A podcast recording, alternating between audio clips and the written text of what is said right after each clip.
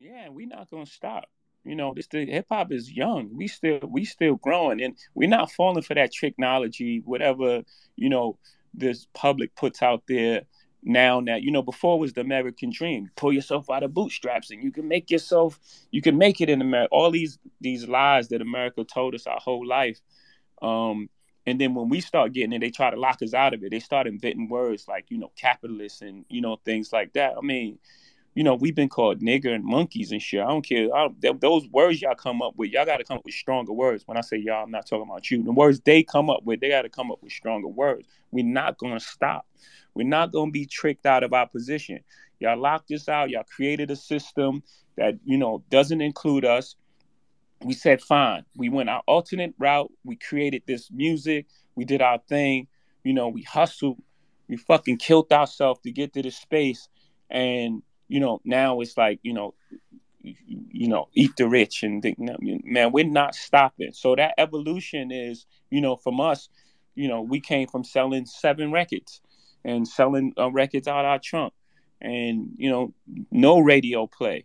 And I think Reasonable Doubt did thirty six thousand the first week or some something like that. I, I may be I may be uh, adding a little to it, you know. So you know, we come from the I come from Marcy Projects. In my first house, 615 Lexington Avenue. My mo- grandmother's house, seven families lived like she has seven kids. Uh, my mother and you know, my parents and siblings lived in that house. My aunt Nisi lived in that house. Hootie lived in that house. Butchie lived in the basement.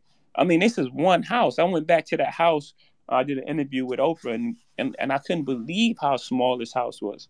That all of us lived in that house. So again, that evolution that you speak of is just real and it's happening in real time and I'm talking about it. And um, you know, I'm, we're not going to stop and we're not going to stop talking about it. They're not going to trick us out of it, make us feel ashamed to be successful in a place that, you know, um, set up a system for us to be dead at 21. That's cool. One question. Who's we? In other words, Public Enemy's Chuck D? Bring the noise.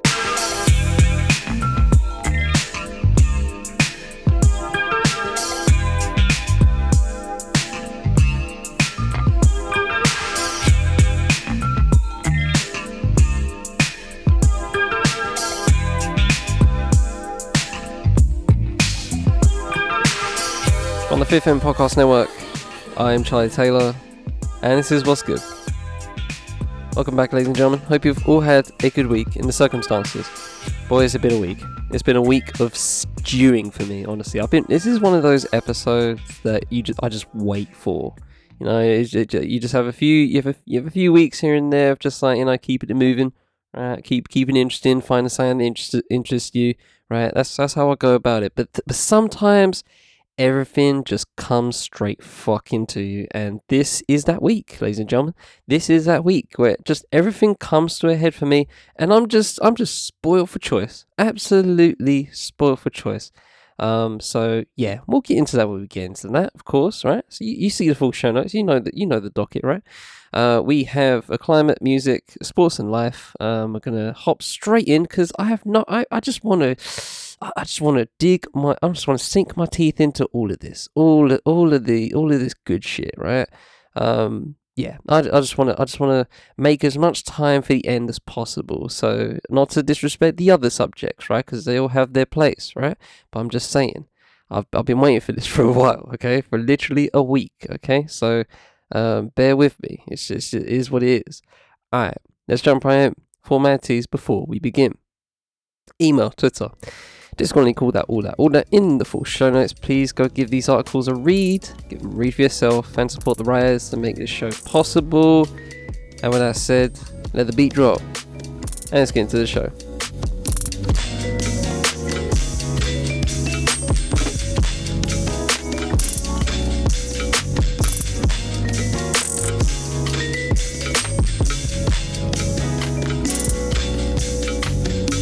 And if I sound a bit stuffy, it's because my nose is blocked like the Hoover Dam. Alright, in a week where Gazprom shut down European gas pipeline indefinitely, Angus Drummie Gaye, singer of British reggae band Aswad, dies age 62. bad day for my dad on that one. Uh, Chile vote against new and progressive constitution draft. Liz Truss is officially Britain's new prime minister. Well, well, we have we have a we have an, we have a year in change to get into all that. Okay, we'll, we'll get into that. Don't you worry. And at least 74 people killed, hundreds injured after a 6.8 magnitude earthquake strikes uh, southwest China. But we begin uh, with the goat. Uh, we begin with Serena Williams. Um, if you haven't spun uh, my long read from a couple of weeks ago about Serena Williams, uh, where she penned her kind of just a you know um, uh, her her State of the Union, I guess, uh, uh, for herself. Um, kind of hinting at retirement, but not actually quite saying retirement. She used the word evolving from tennis. Um, and then she lost in the first round at the US Open a few days ago. Um, and uh, now we're here. Um, she's still hasn't technically retired. She's doing the she's doing the Jalen Rose where she doesn't she's never actually retired, but you know obviously she ain't we might not see her play again, uh, play again. So um, or play you know on a higher level professionally again. Um, so that's the end of a what was that twenty plus twenty plus year career. That's crazy uh, to think about. But yeah, uh, we have these words from uh, the Guardian via Afua Hirsch. Uh, Serena Williams showed the world that black women excel. That has changed us all. And I like that just titling um, just because I feel when this is kind of just um, a uh, oh, what's the word? A um kind of kind of like a reaffirmation of an opinion I have was uh, is when you uplift you know the marginalized everyone is uplifted. High tide rises uh, yeah high tide lifts all ships. That's that's the term right? Yeah so and obviously that doesn't happen in in the actual real world but you know when you do it benefits us all, believe it or not. But anyway, let's jump right in to see what Miss Hirsch has to say. Miss Hirsch has to say on this front. So you know, name weirdly. It's my nose. Um, trust me, it's just blocked to hell, man. It's crazy. Um, just try not to sniff. I mean, just just try not to sneeze, uh, uh, do anything. Uh, we don't. I'm trying. I'm just breathing all from my mouth today. I'm mouth breathing heavy just for this episode. Honestly, it's just just to get just to get through. honestly, bro, I can't breathe up my nose right now. Anyway. We don't deserve Serena Williams. Nothing about this world makes it likely that a little black girl from Compton, now quote unquote evolving away from professional competition after a final match at the US Open, would become an indisputable GOAT. Witnessing Williams' ascension two S's there, uh, to greatest of all time status has been an extraordinary, once in a lifetime experience. The sheer longevity of her career sunk in for me when I discovered that Emma Raducanu, who Williams has played this season, had not even been born during one of Williams's most memorable seasons, 2002, when she won three Grand Slams in a row. But more than her impressive record is how Williams got here, and that here that I most celebrate, refusing to assimilate into the rarefied exclusionary culture of tennis and redefining it on her own terms. One of my favourite interviews with the star, which served so recently, shows an 11 year old Williams standing shyly giggling beside older sister Venus when asked, quote, if you were a tennis player, who would you want to be like? She almost hesitates to reveal her self belief, but her answer, when it comes, is unequivocal. I'd like other people to be like me. Born the same year as Williams, I was 11 then too. I didn't have the language of being unapologetic or taking up space, of authenticity or representation. I had nowhere near her confidence, and a goat, as far as I was aware, uh, was a hollow horned mammal. like uh, like William, uh, Williams, I was a little black girl whose own black consciousness blossomed in the unlikely terrain of the very same grassy Wimbledon soil as Williams's global sporting prowess. Through her and Venus's appearance there in 1998 in beaded braids, I watched young black, excuse the plain, black women excel in even the most hostile places on their own terms, bumping into the entire Williams family in our neighborhood over the years as they rented houses near our own during tennis uh, during the tennis. My sister and I were the recipients of various acts of kindness. We learned uh, we learned firsthand that these sisters had a sense of solidarity with other black girls they encountered along the way. And tennis was a hostile climate. Growing up in Wimbledon, I glimpsed only the tip of the iceberg when it came to the mountain of structural barriers stacked up against the Williams sisters. Theirs is a story about winning the game before they ever set foot on the tennis court, overcoming poverty, racism, colorism, class. These factors are so often downplayed in the telling of Williams's story in favour of the personal characteristics that make her unique, of which there are plenty. A seemingly more talented older sister, Venus, who, whose early success initially saw Serena's own chances underestimated. Her faith as a Jehovah's Witness, remarkable parents, a level of self criticism, the depths of which are still being revealed even now. In her valedictory uh, Vogue piece earlier this month, Williams reflected on her four Olympic gold medals, 14 Grand Slam doubles titles, and 23 Grand Slam titles, almost every tennis record imaginable. And yet she still references the success of Margaret Court, who played before the advent of the Open era and won 24. Quote, I didn't show up the way I should have or could have, but I showed up 23 times. Was Williams consolatory verdict? Uh, was Williams's consolatory verdict? And that's fine. There's no questioning Williams' unique talent and drive, but the full truth is a more uncomfortable narrative. We don't deserve Williams because she should not exist. The idea that the Williams sisters succeeded because of their unique work ethic, raw talent, and visionary father, a story of the American dream generously extended to embrace a low income black family, conceals a darker notion. By implication, people of color who remain in disadvantaged circumstances are there due to their own fault. Williams offers us clear insight into the unfairness of this, how much, uh, however much she is held uh, up as an example of the American dream, she has done her bit to, problem- to problematize it. Is that a word? Okay. Learn something every day. Uh, writing about the especially emotive impact of being jeered at during a tournament that had a special meaning for her, she hinted at the intergenerational trauma that informs the African American experience. Quote, it haunted Venus, uh, Venus and our family as well, but most of all, it angered and saddened my father. Dot, dot, dot, sparking cold memories of the of his experiences growing up in the South. Unquote. And when we uh, and when asked about the murder of George Floyd, Williams disclosed that she had not watched the video of his death at the hands of police or any other video of a black person suffering the same fate. I can't, she said. It's my life. This and men- and the many other instances of abuse she has weathered have made many black women feel especially protective of Williams. From surviving childbirth in America as a black woman, a shocking percentage of whom do not something uh, she has publicly decried, decreed, decreed in it, yeah, uh, to the overtly racist tropes too numerous to mention she has been tarred with. It was this sense of protectiveness and not a stake in the des- uh, depressingly unwinnable competition of masculinities between Will Smith and Chris Rock that angered me at this year's Oscars. Serena Venus executive produced a film that offered a view of the world through their lens. When it was hijacked by a debate about which of two men, both of whom have formed for failing to center black women, was more wrong. I felt cheated on Williams's behalf. She maintained a dignified silence. Williams is selective about how she speaks about her emotional inner world which is why her letter announcing her retirement from tennis, ah, ah, ah Miss Hirsch, not retirement, evolving, uh, from from tennis landed with such grace and honesty. I hate it, she said. I don't want it to be over, but at the same time, I'm ready for what's next. What's next is already underway. Like Beyonce, Edward Enninful, and so many other prominent black cultural figures, Williams grew up with a mother who doubled as a seamstress, bestowing on her a confidence in designing her own aesthetic.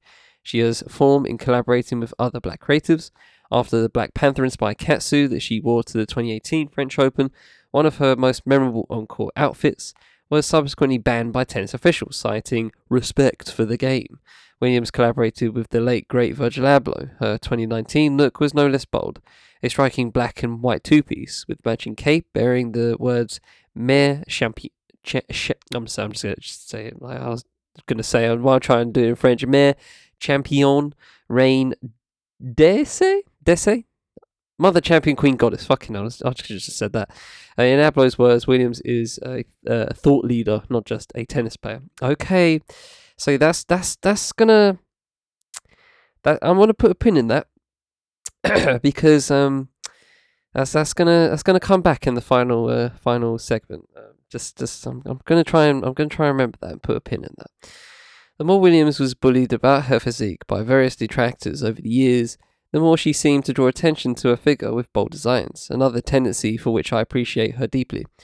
Her first forays into fashion design, which only her most ardent fans will remember, stre- uh, stretch back to the early noughties with the launch of her clothing line, Aneres, uh, Serena spelled uh, backwards. Aneres? Aneres, yeah, whatever. In 2003. Which has over the years evolved into her current body inclusive brand S by Serena, founded in 2019 and she has been quietly but successfully angel investing for more than a decade, injecting capital into companies with diverse points of view in an act of multi hyphenation that, speaking for myself at least, makes her more, not less, relevant uh, to generations of side hustling entrepreneurial women. Over the year, uh, quote, over the years, I hope that people come to think of me as symbolizing something bigger than tennis. Williams wished as she ba- bade farewell to tennis. That she maybe uh, does not fully realize yet is already done. My hope now is that Serena Williams' story uh, will come to symbolize something even bigger than herself the reality facing every young black person with a dream. And yeah, that's, uh, that's, that's, in its entirety. And, um, you know, I think that I, I, it's actually the last time I'm going to. This will probably be the last time in a while that I'm going to talk about Serena Williams and, uh, maybe until Venus retires. Um, uh, which is crazy she hasn't, by the way. Like, just thinking about that, obviously, Venus the older sister, you think that she would have retired first, but here we are. Um, but, you know, shout out to Venus on that front. Uh, I might do a long read uh, centering her uh, soon. Um, so, yeah, we'll m- may or may not uh, spin that uh, if I feel like it. But, yeah, I think. Um, I mean, I've I've heard, I've heard this before. I think it was Bomani Jones who said this, but um, I I personally feel that the Williams sisters are the greatest sports story um, in American history. I firmly believe that, and you know, for the in the world, I guess it's it's up there, right? Um, but definitely in America, um, in the American story, um, when you think of America as a you know as a uh, if when you boil it down I feel like the Williams sisters are just the best story you could possibly tell about America through the lens of sport. Um, and I don't know what else I could possibly say on that front, and what else I could possibly say that people haven't said before. You know, go. It's undeniable to me. Um, it's been like that for years, um, and uh, it's unwavering. It's unwavering. Uh, my appreciation for someone like Serena Williams, um, it's funny. I died after after she kind of um you know obviously had uh, Olympia and uh, you know had a baby and uh, and just kind of was in and out of tennis over the past few years. You know, I've kind of just gone off tennis all of a sudden, and I just wonder if if she was just the reason I was fucking with tennis at uh, um, at most points of my life. I'm just trying to think about it, right? There was actually a time, and it's probably still, uh, probably not anymore, maybe, but like there was a time where I was just like, if I was into any tennis, it was probably women's tennis. Um, because of her, because of Venus, and uh, you know, just seeing the likes of Coco Gauff come through, Naomi Osaka, of course, um, Sloane Stevens, of course, and uh, and others. It's just it's just interesting, and um, yeah, she she's uh she's done a hell of a lot, and um yeah, like I said, there's there's nothing I could possibly say that hasn't been said before about Serena Williams. But you know, good luck to her on her future endeavors. Um, you know, she's she's definitely gonna continue being, you know, just fashion icon on that front. Um, still gonna continue doing a entrepreneurial entrepreneurial things. Um, I laugh, uh, I cough laugh because. Uh, I'm going to reference that at the end. But um, yeah, shout out to Serena Williams, man. Just go, just just go it, and um, yeah, good luck to her on her future endeavors. Um, can't wait to see what she does next.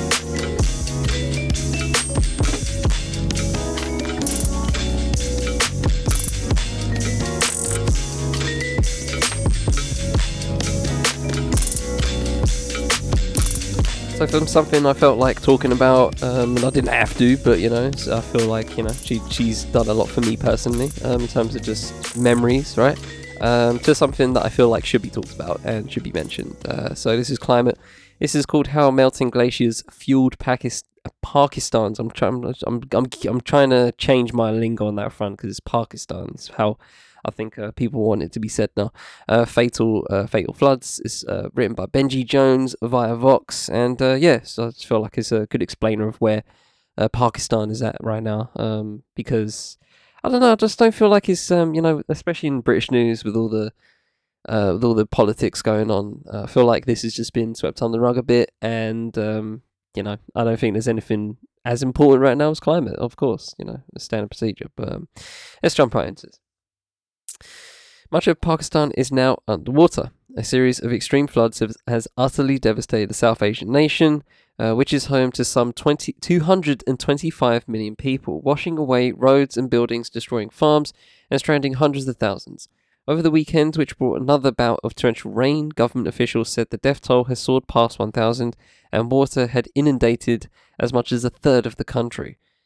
The main fuel for these catastrophic floods is rainfall. Summer is monsoon season, and this has been a particularly wet and wicked one, perhaps made worse by climate change.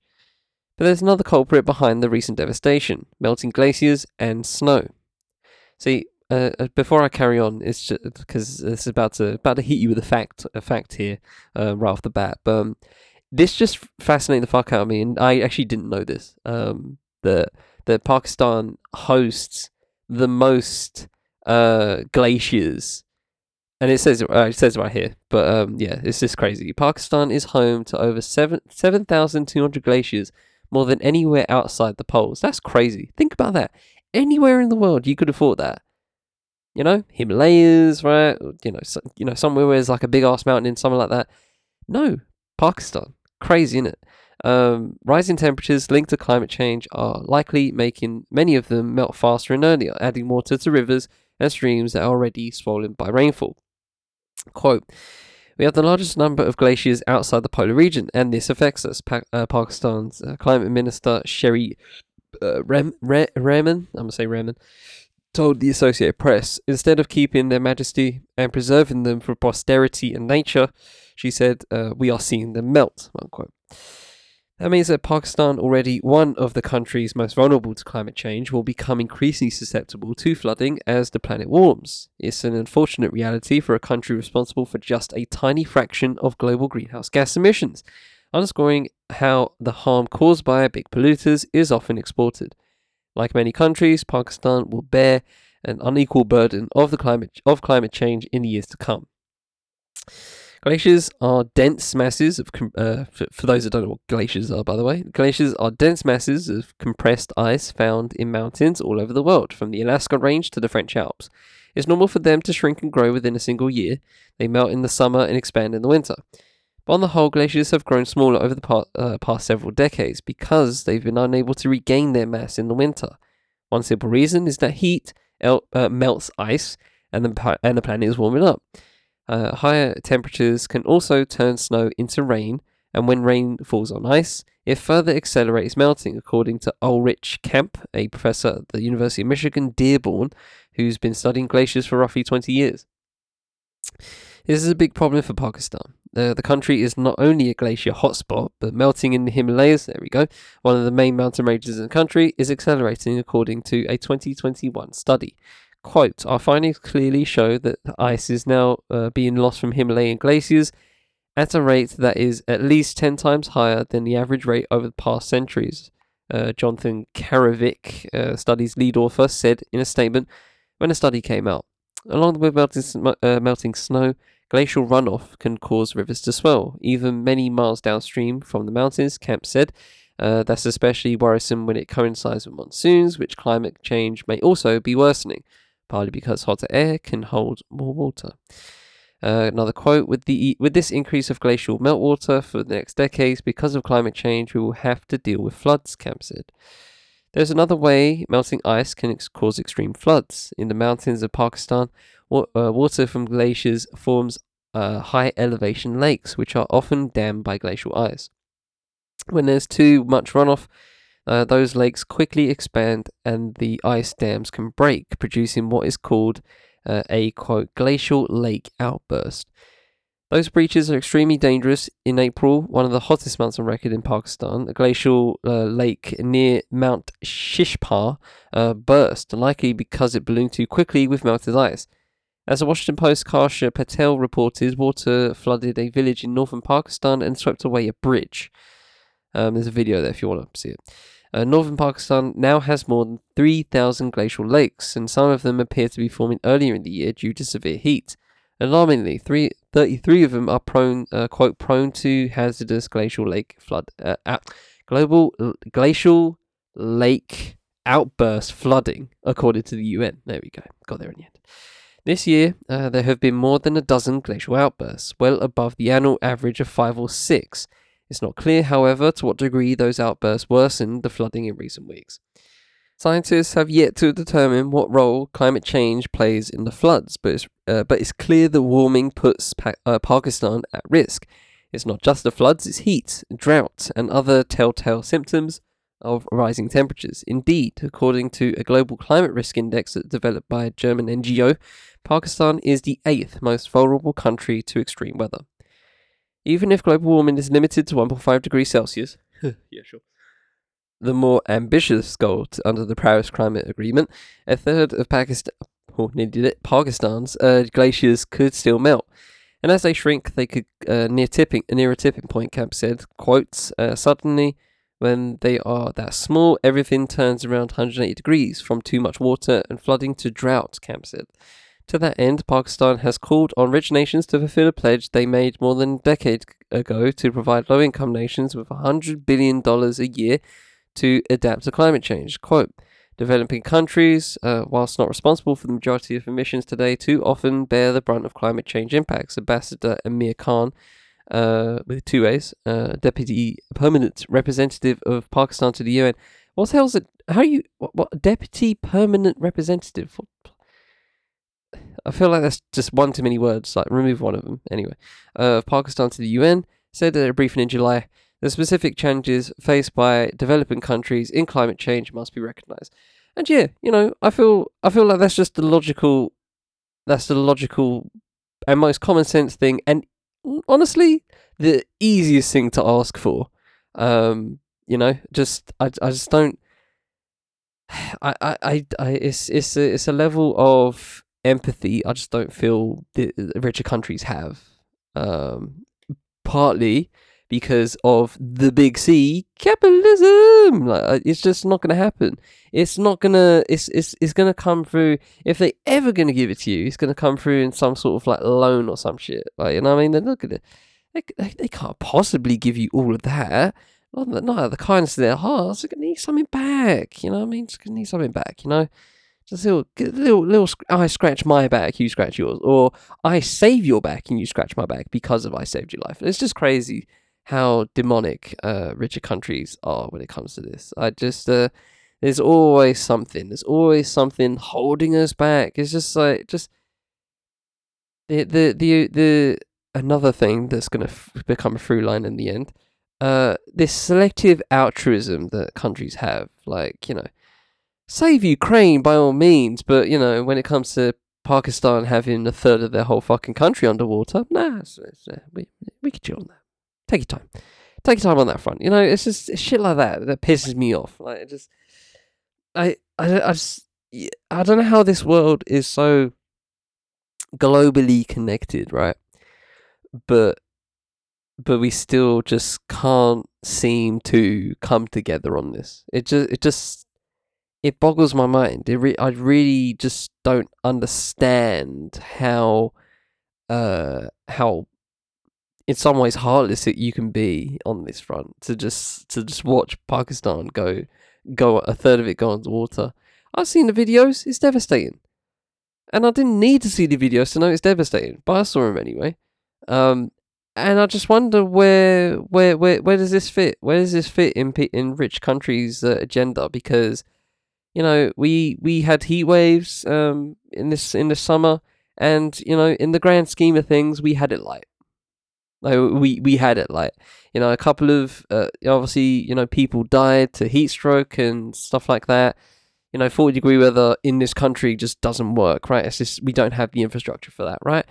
But in the grand scheme of things, we get we we are very very privileged. Uh, the we are not bar- bar- uh, carrying the carrying the. I wonder where we rank on that uh, German NGO index uh, that was talking about countries most uh, that will be most affected. I wonder where Great Britain, uh, the UK, I wonder where we sit on that index. I, am I'm, I'm feeling we're in the lower third at least. Um, and but yet, you know, we commit a, lot of emissions, right? Obviously not like US levels because we're not the US, but you know, a lot, a, a good amount, and um, and we're still a rich country You know, believe it or not, you would you wouldn't think of it with the cost of living crisis, but believe it or not, we're still a rich country.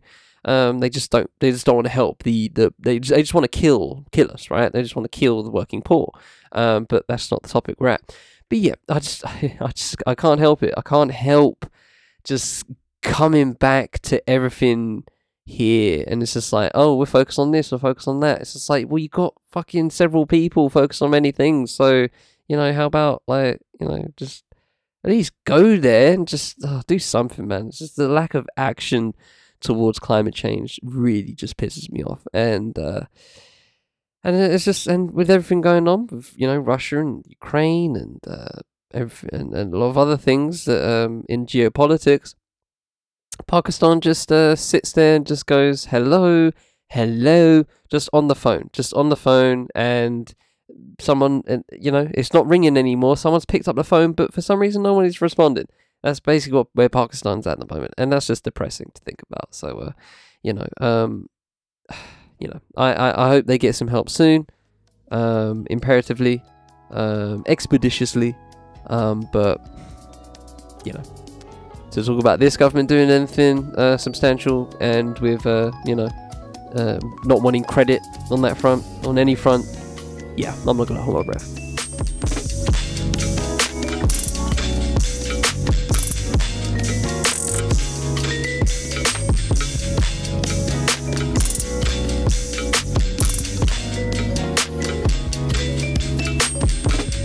Alright, moving swiftly on to life, and uh, if you listen to a few episodes back, um, I started get I, I, got into an article uh, talking about a certain book, and it was used to talk about you know an overall subject, and uh, I saw this one, and this is it was via Unheard, um, which I'm super into right now, um, and I saw another one, and I was like, this is interesting. I'll bring another one because uh, you know just to spruce spruce this episode up a bit uh, with something uh, you know just mildly interesting. I think uh, mild entertainment goals. You know, you know the vibes.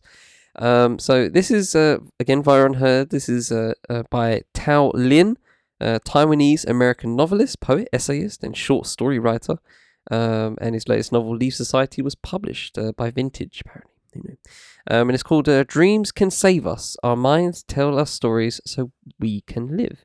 And I just, I just find dreams fascinating, like because I have dreams. I know I have dreams, but when I wake up, I, I, I barely remember anything. I, I can't tell you a dream I remember clearly. I, I literally can't. And all the dreams in my life, can't remember any of it. Uh, except one. Except one. Weirdly enough, I don't know why it just, it just came to me, but I remember a dream when I was a youth, uh, where, and I'm really, really young. I'm, I must have been like under five. And uh, I remember like a big ass bee or like a wasp kind of thing, uh, coming up the stairs and then coming into my room. That's all I remember. Like, and I just hear like that's all I hear. That's the only dream I vividly remember. Anything else? Nothing. Just, just nothing. Fragments, barely. Anyway, let's jump right into this because I find dreams fascinating. Um, and should we care? Should we give a shit about dreams? Because what's the point of dream? What's the point of me having dreams if I can't remember them? You know what I mean? Uh, so I like a lucid dream, where I would love a lucid dream, but Anyway, uh, it starts off with a quote. We tell ourselves stories in order to live, wrote Joan uh, Didion. Uh, she was referring to our conscious selves during waking hours, our unconscious, unconscious minds also tell us stories uh, so that we can live. This involuntary, instinctive, subconscious storytelling occurs during dreams, a phenomenon that evolved relatively late in the evolution of life in birds and mammals. Of the primates, humans spend most uh, most time dreaming, 20 to 25 percent of sleep. Sigmund Freud's uh, probably erroneous theory that dreams are unconscious, uh, censored, unfulfilled wishes to be analyzed and interpreted for their true meaning has dominated culture for more than a century. But since the 60s, uh, many other dream purposes have been theorized, tested, and confirmed. In newborns, dreams sim- uh, stimulate neurons to form networks. In children and adults, dreams rehearse coping behaviors uh, convert new learning and experiences into long term memory, assist in problem solving and creativity, maintain and update our unique identities, and allow for emotional acuity uh, so that we don't slip into fear bias. Viewing na- uh, neutral facial expressions as menacing. Uh, my favorite dream purpose is that dreams improve mood. Called the mood regulatory function of dreams theory, Uh, this co- this covert complex antidepressant effect was most researched and elucidated by Rosalind Cartwright, uh, who apparently died uh, in 2021. So RIP. A psychologist and neuroscientist known as the Queen of Dreams. What, what a moniker to have. Put that on your business card. Over a period of 40 years, beginning in the 60s, Cartwright did a series of studies on depressed people. Quote, I wanted to study whether there is a natural healing process that could be detected in dreams, she wrote in The 24 Hour Mind. Uh, she had uh, people sleep overnight in her lab, uh, where she repeatedly woke and interviewed them about their dreams. She found that dreams were filled with negative, troubling material, but that they became increasingly positive throughout the night. Another quote drawing together more and more remote associations. By morning, people felt happier, calmer, and better prepared to live. I hadn't heard this auspicious uh, purpose, which doesn't seem to have ever been theorized before the 20th century, until I read Cartwright's book. When we get a full night's sleep, our minds tell us to uh, tell us around two hours of interconnected stories over three to five dreams, cycling between NREM, uh, non-rapid eye movement, and REM sleep. Uh, the process, uh, quote, works well only if sleep is intact, regular, and long enough to complete its nightly tasks, uh, wrote Cartwright. If we interrupt our mind storytelling, each night is like one to three disturbing, depressing, nihilistic short stories instead of one weird, fantastical, autobiographical, ultimately uplifting novel. Dreams. Uh, maybe that's why. Maybe I just don't get enough REM sleep. I don't know. Maybe I get interrupted sleep um, all the time, and that's probably that's probably facts. Uh, dreams also work on problems over weeks and months. Studying divorcees with untreated depression, uh, Cartwright compared those who recovered after five months with those who did not. The dreams of the people who didn't recover were simple and brief, with few characters and little to no emotions. The dreams of those of who, who did recover were long and dramatic, were with numerous characters and complex plots, involving many emotions, scene changes, and references to past events. Dreams are just one benefit of sleep. In Why We Sleep, self described sleep diplomat Matthew Walker uh, shared sleep's many other benefits. Sleep maintains a healthy microbiome, balances the body's insulin and blood sugar levels, cleans the brain, maintains healthy testosterone levels, helping us focus, protects our DNA, enhances the function of every major organ, and strengthens our immune systems.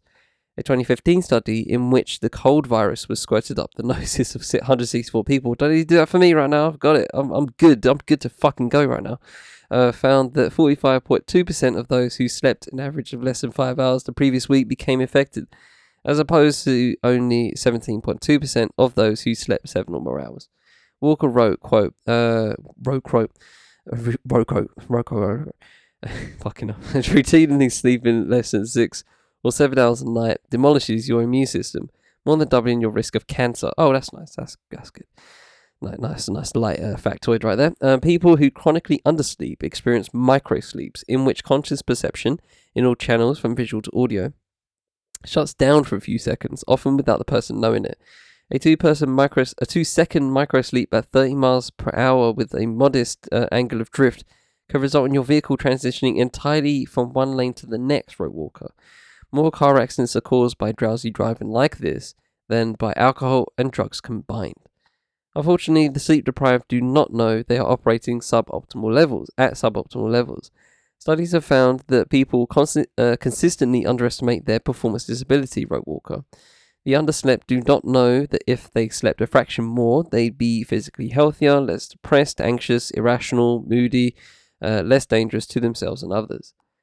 Our ancestors slept 7 to 8 hours a night, beginning at around 9 pm, and, except in the cooler winter months, 30 to 60 minutes each afternoon. After, afternoon. According to studies on the Gabra in Kenya, uh, the Hadza in Tanzania, and other Aboriginal groups, some modern cultures retain the schedule with siestas. A Harvard study done in Greece found that individuals who did not have daily naps suffered a 37% increased risk of death from heart disease arguably much worse than death, lack of sleep, and dreams can lead to unconscious. Uh, mur- whoa, whoa, whoa. It can lead to unconscious murder of loved ones committed while sleepwalking. Okay, damn. Here we go. A 2012 study in neurology uh, found that 3.6% of US adults sleepwalk, while a survey of around 5,000 people in the UK found that 2.1% had violent behaviours while asleep. Cartwright served as a sleep expert in two in two sleep murder cases Uh, in 1987, a six uh, foot five uh, insomnia ridden man named Kenneth Parks drove 14 miles to his in law's house where he choked his father in law unconscious and fatally stabbed his mother in law. Fuck. In, imagine doing that and then you just wake up. Like, oh, that's crazy. In 1997, a chronically sleep deprived, caffeine tablet using man named Scott Falater uh, stabbed his wife 44 times, rolling her body into a swimming pool. Hey, yo, what the fuck? Okay. That's crazy. In court, Cartwright argued that Parks and Falater were both in- were innocent. Both men were bewilderingly motiveless. Uh, both displayed uh, profound remorse, and both were unconscious of their actions. Falater is now serving a life sentence in Arizona, while Parks was acquitted by a Canadian court which called his behavior non-insane automatism. Wait, wait, wait. So, the, so in court they were found innocent. So why is Falater serving a life sentence? did he do something else? like, is there something? Is there, is there something else we don't know about? Like, I don't know. Anyway, uh, right, whatever. Uh, we are always partly dreaming, according to, uh, to according to Cartwright. Our 24-hour minds, like our bodies, are self-healing systems, which modern society disrupts.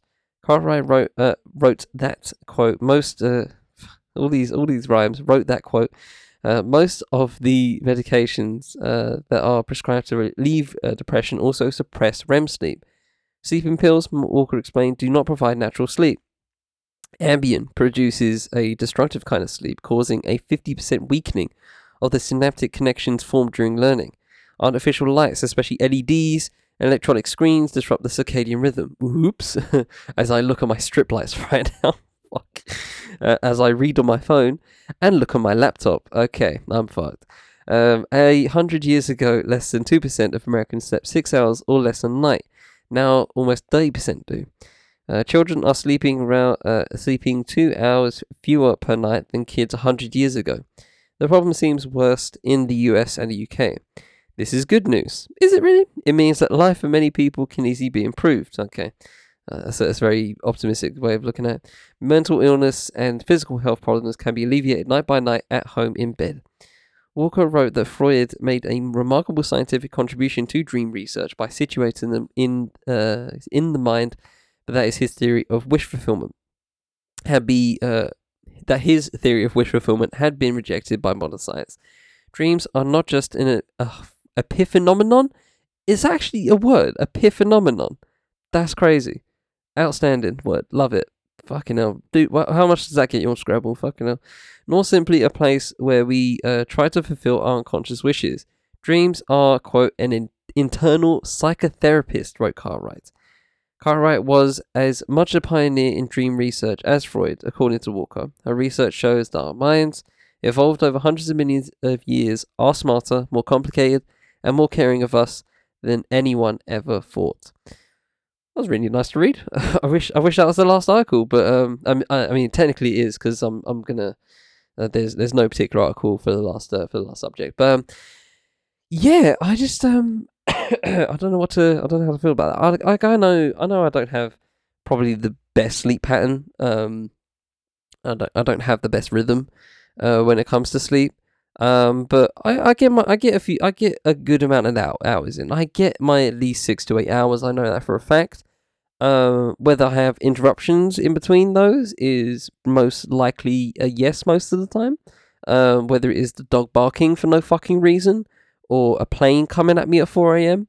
Um, so yeah, you know, there's there's plenty of uh, things that fuck me up, um, including you know my my strip lights that light my face right now um, and you know, look at my laptop, look at my phone for most out for at least. I mean, how many screen on uh, screen on hours do I usually do? Like a week, uh, every day, like probably like six hours. Uh, you know, yeah, probably like six to seven hours uh, per day. That's probably bad, right? Yeah, I don't know. I've I've been looking at I've I've had a widget on my phone for for a while of just how many how much screen time. Like even right now, it's uh, uh right now it's like six six and a half hours. So, yeah, it's it's um it's not good, Chief. It's not good. I can do better. I know that for sure. But um, you know, I'm not. I don't consider myself depressed or anything. Um, so you know, there's that. But um, you know, I do have a cold right now. So, um, shit. Like maybe maybe that has to do with sleep, or maybe that's just a changing of uh, of the fact that summer's dying already. Literally, it just happened as soon as September came around. It's just weird how, you know, now that the weather's um uh, gone a bit more timid to like uh 21 ish degrees most of the day, and then you know 15, 14, 13 at night. You know, it's not a major change, but shit, man. I'm I'm just convinced I'm affected more by the weather than most things in most things in the world. Um, I just I don't know. I just believe that in myself. It's probably not a fact, but yeah, man. Shout out to dreams in general. Um, I wish I experienced them more vividly. Um, but I guess my sleep's just that fucked where I just uh, have no opportunity to actually hit, see those wacky stories and see those fantastical stories. Would, as a as a storyteller, I'd love to I'd love to gain one of those and uh, use it one day.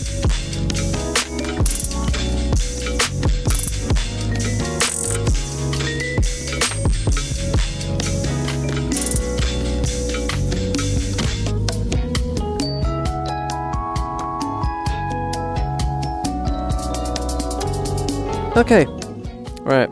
Let's talk about Jay Z, Mr. Carr. Um, so, as you guys uh, listened in the first uh, first couple minutes of the episode, I wanted to put that there just so I don't have to explain it. Um, that's what he said during a Twitter Spaces last, I think Thursday or Friday or uh, whatever. Don't really matter.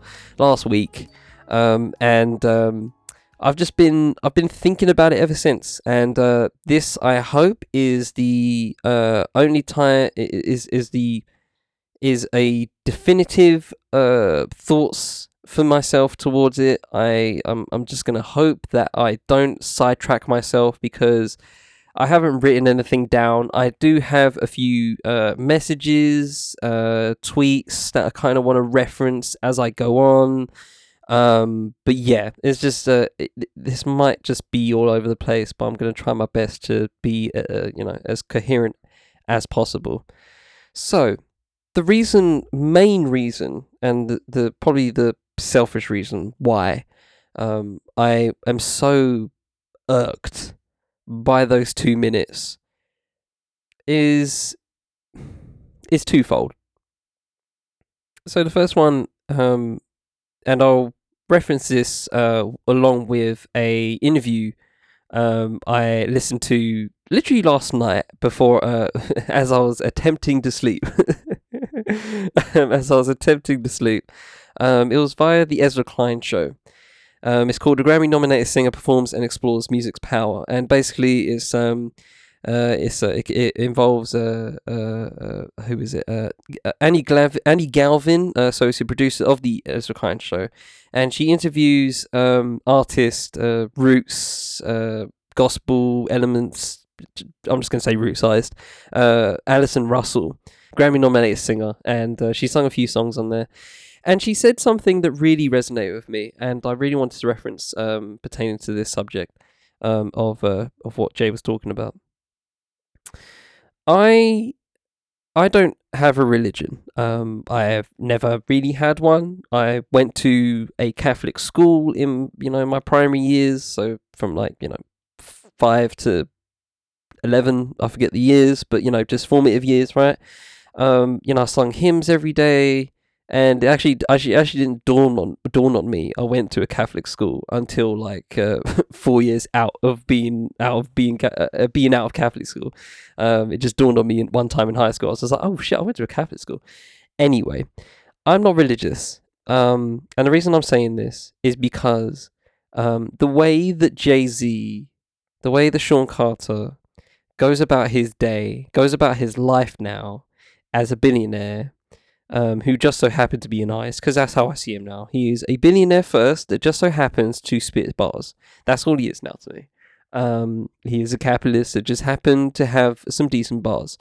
Um, so I say I the the reason why I'm linking these two is because the way he talks about um the way he's talking about everything in that clip, the way he talks about hip hop, um, may come off to you as a as a kind of like a you know a frontline general marching to marching us towards prosperity but ladies and gentlemen that's not how capitalism works capitalism doesn't work like that. See, Jay Z might um, clearly, through that clip, has told me another thing, um, and that he doesn't read. He doesn't read. He, he doesn't read text. If you think capitalism is somehow a connection towards the N word or the use of monkey um, in derogatory terms, uh, it, it, it, it blows my mind how you come how you come across that. Um, I, d- I just don't know how you managed to get there. Uh, you know, as as a is is a, is a tweet. Um, Stevie Matt. He really said we quote unquote made up the word capitalist to trick wealthy black people into feeling ashamed about being successful.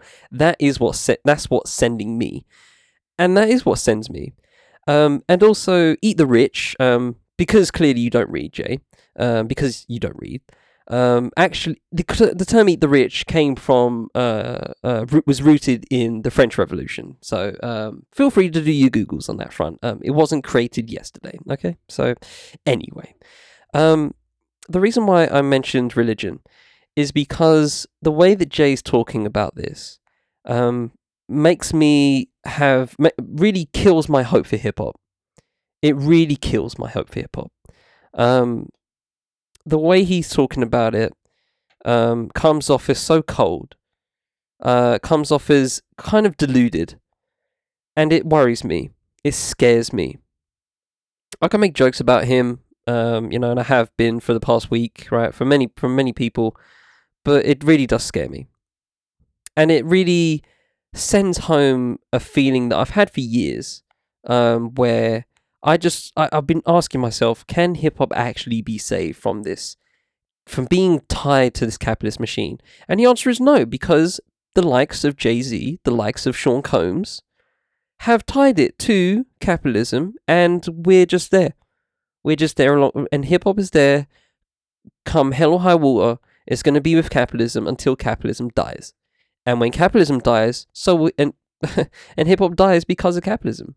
It's like a weed um, actually, let me stop there. I'll get to the weed bit in a sec. Um, the reason why I mention religion is because I consider hip hop close as possible to having a religion for myself. Art, in general, is a religion to myself. Close. I wouldn't say that outright, but it is close. I hold art to such high esteem. I hold heart, art so close to my heart that when I see people threaten it, it pisses me off. It makes me scared for what they're trying that for what they want to do. And they come through with these great intentions, right? As capitalists do. They come through with these great intentions. We're, we're here to do this. You're here to do that. You're here to kill us, bro. You're here to kill art in some ways. Um, I see. I I write.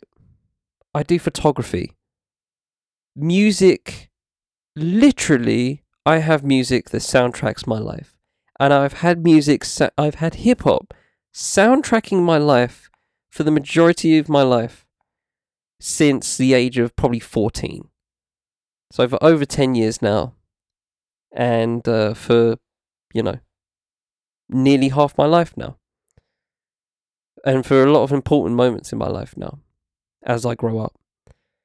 And to see hip hop be used this way um, really makes me sad. To see Jay going, we're not going to stop. Who the fuck is we? I ask that question again. Who the fuck is we? Because I don't associate myself with Jay Z. I don't think many people that love hip hop can associate with themselves with Jay Z. The average musician in the US um, earns uh, around like 25k a year, which is, you know, modest, but that's the average. That's the average. Jay Z's a multi billionaire. You are not the same, and not in a good way. I don't say that in a good way. You are not the same. You are not in the same camp. I would go as far to say as you are not black anymore, Jay Z.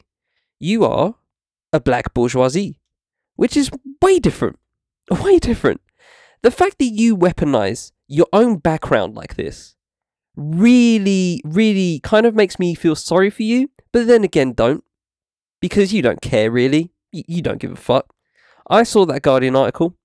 You guys can go look up. Go look up Jay Z Bitcoin School. Go look it up. Do your Googles. See what happens. See what comes up. The fact that you are doing everything, everything in the name of, let's be real, selective altruism. The fact that you do all this shit, um, in the name of uh, you try, you know, be, being different and uplifting our community, bollocks, bollocks. Another tweet here from uh, at Lil Sexy Commie, love the name. The problem with Eat the Rich, uh, with rich black folks like Jay Z, Diddy, etc., is that they want to be revolutionary figures like Malcolm X, Fred Hampton, etc., but they still want to have their sta- statuses as actual capitalists. It just doesn't work that way. You can't have it both ways. Continuing on with two more tweets. You can't be the Black Bill Gates and Malcolm X at the same time. Malcolm X, Fred Hampton were murdered for radicalizing black people, brown people, poor people, etc.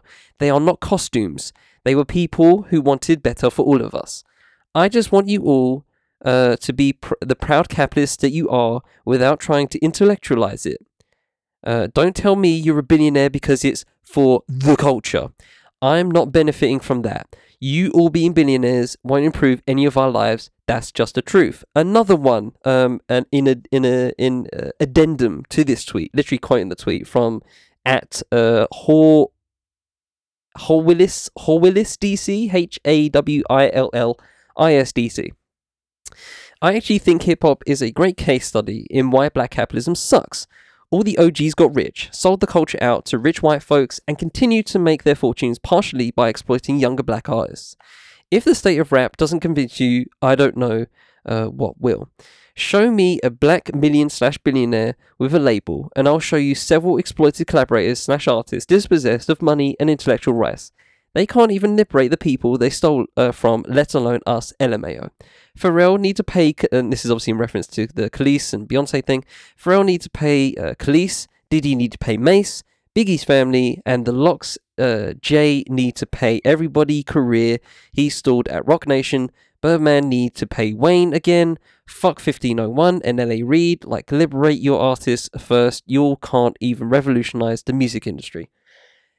This is the thing, and I'll add and I'll addendum onto the addendum onto the addendum. These people that that hip hop so deify at this point. Jay Z for a little bit different reasons than for the likes of Diddy, because we're not trying to hear Diddy raps these days. Um, but whenever, whenever I see a Jay Z uh, verse come through, oh, bet the year. That's what you. That's what you lot sound like on Twitter, right? Just fucking, you know, polishing.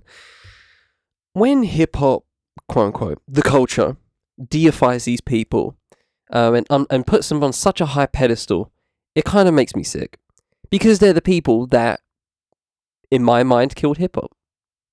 In its essence, in its essence, and I say killed in a quotation marks because I feel like there are people that are still upholding hip hop to this day, me included. I feel personally, me, I hold the tenets of hip hop in myself, within myself. I try to anyway. There are many people that do from the graffiti artists to the DJs, uh, to the archivists, uh, to the academics. They all hold this. Funny enough, within the fifth element, which is knowledge, which clearly Jay Z doesn't have enough of because he doesn't read. Okay? Um, but when you, but the, consider these, uh, I'll put it in a different light. These people, the um, these tw- these tw- those uh, great tweets mentioned, they're landlords. They're music landlords. That's what capitalism has done to the music industry and hip hop specifically. In this case, they've made the, they they they are music landlords. It wasn't enough. So this is the difference, guys. If you are under, if you're not understanding between when when people you know uh, are supporting people, get in the bag, right, and getting money, get your ca- get your coin up, what stack your P. When people all support that, in my and I do too. Go get your P, go stack your P, go get your coins, get the bag, whatever you want, right? Do it. Go get it, right? When I say that, and when I hopefully most people say that, they say it in terms of within their own realm, within their own skill set. For likes of Jay Z, it's different. It's not I want my masters. It's not that. It's not I want my masters. It's not just I want my masters. It's I want my masters and I want everyone else's masters. You can't have your masters. I want it. That's what it is. That's what it is. It's music landlords. That's what these people are. They're leeches. They there's a I saw a trailer for um uh, Hasan Minhaj's uh, King's Jester um uh, on Netflix. It's uh, coming soon. And uh, one joke that uh, I saw in the trailer that just again just came back to this. Funny enough, um, said that he said I I want to be like Diddy, and I'm just like, where you going with this? I, I was, I was squinting. I was when he said that, I was like, okay, where you going with this? He's like, I want to be like Diddy. I want to be alive with all uh, talented people around me dead, or something like that.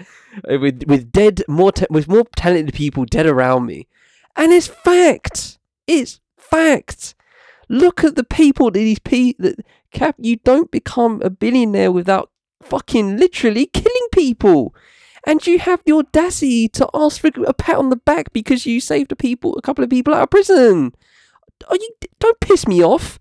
How about instead of all that, I've got I've got some advice. How about instead of all that, you use your money, use your power in this capitalist system, and change the fucking criminal justice system. You will save everybody. You will save everybody, and we'll give you the praise that you fucking deserve if you do that. But no, you're not going to do that. You know why, ladies and gentlemen? You know why they're not going to do that? Because it doesn't fit the bottom line. It doesn't. It doesn't make the. It doesn't make the portfolio go green that year or for that quarter. It doesn't. That doesn't. That doesn't get the. That doesn't get the coin up. That doesn't lift up the portfolio. Quite like uh, uh, uh, investing in a fucking champagne bottle. It just doesn't. Mm, doesn't doesn't hit the doesn't hit the portfolio like that. Doesn't hit different. Hits hits like an L. Hits like a hits like losing money. Can't have that. Can't have losing money. Can't have that. And um, I don't I don't really have the um, I don't really have the locational uh, rights to say this as a black British person. But I'm going to say it anyway because unlike Jay Z, I've read Malcolm X. Um, and I've read about the Black Panthers and Fred Hampton. So I feel like I have some way of saying, uh, some uh, uh, leeway to say this. You are, as a black capitalist, the direct antithesis of what the likes of Fred Hampton and Malcolm X, and even funny enough, since you're wearing your hair like Basquiat recently, you are the antithesis of what their words, what their actions, and what their art, respectively, are about.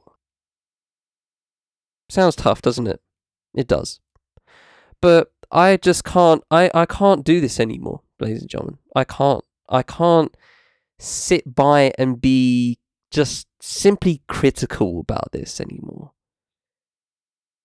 I I was going to talk about weeds, and uh, I'll finish on this. Um, the the the weeds point I was going to make I was going to make was this: when you have a weed in your garden, um, you know, you, you don't like weeds in the garden, right? Nobody likes weeds in their garden because they're weeds. Like, why would you want a weed in your garden, right? I see weeds um in the same way I see racism. Very simply. Stay with me here. Oh, let me land. I see weeds as a metaphor for racism. If you leave that weed, then racism will grow. Now, you might still not like weeds, but you haven't pulled out the weed. So weeds the weed's gonna still grow, right?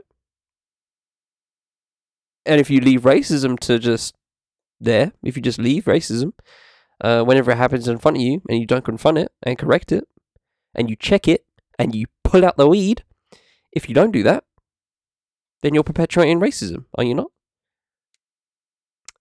I want to apply that to capitalism now. Because I feel like it's untenable right now. It's untenable.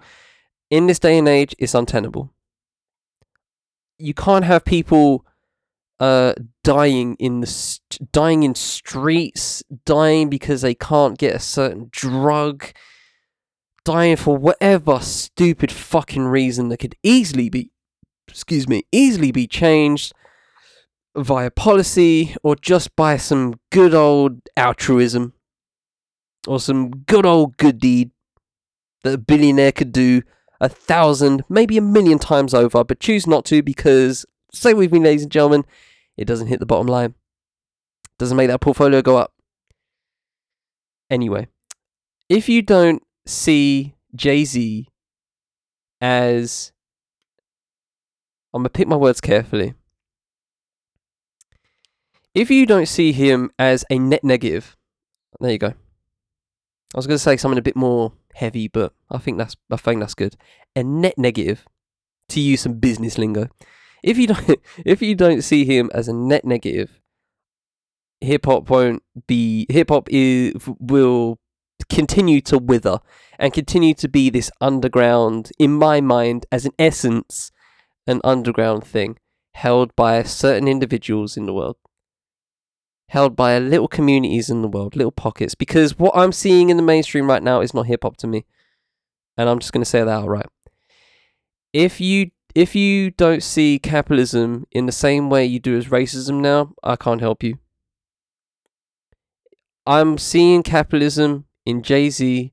He's so entrenched in it that he's literally bulldozed his own ends for a fucking Barclay Center. He doesn't care anymore. He has been a billionaire for how long now?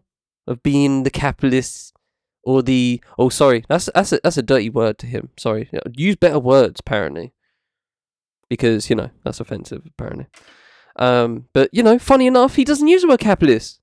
So he used the word entrepreneur. I'm not a businessman. Finish the lyric. So yeah. That was um I think semi coherent. I think I got there. I think I made my point. I just can't I I I I personally see him as a direct threat to hip hop.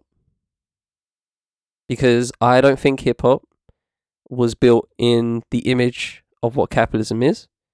But now, what it is in the mainstream term is that chained to capitalism, chained to late stage capitalism, and nobody bats an eyelid. Everybody participates in it, even the artists I love. Even the artists I love that may not, you know, be quote unquote capitalists, right? In in essence, but they're participating in the game. And again, if you aren't combating it, you are letting it fester. And I want to leave on one more quote. It's from Audre Lorde. For the master's tools will never dismantle the master's house. They may allow us to temporarily beat him at his own game, but they will never enable us to bring about genuine change. And that's it. So, ladies and gentlemen, from the Fifth M Podcast Network, been Charlie Taylor. This has been What's Good. Intro music has been too much by Vanilla. You can, uh, thanks to Up Music for the to use track. You can uh, find both of their links in the full show notes. Thanks to Nappy High, friend of 5 Nappy High. For the to use Charismatic for the interlude, you can also find his link in the show notes. And with that said, I hope you all have a good week. I shall always try and do the same. But until the next time, take it easy, ladies and gentlemen.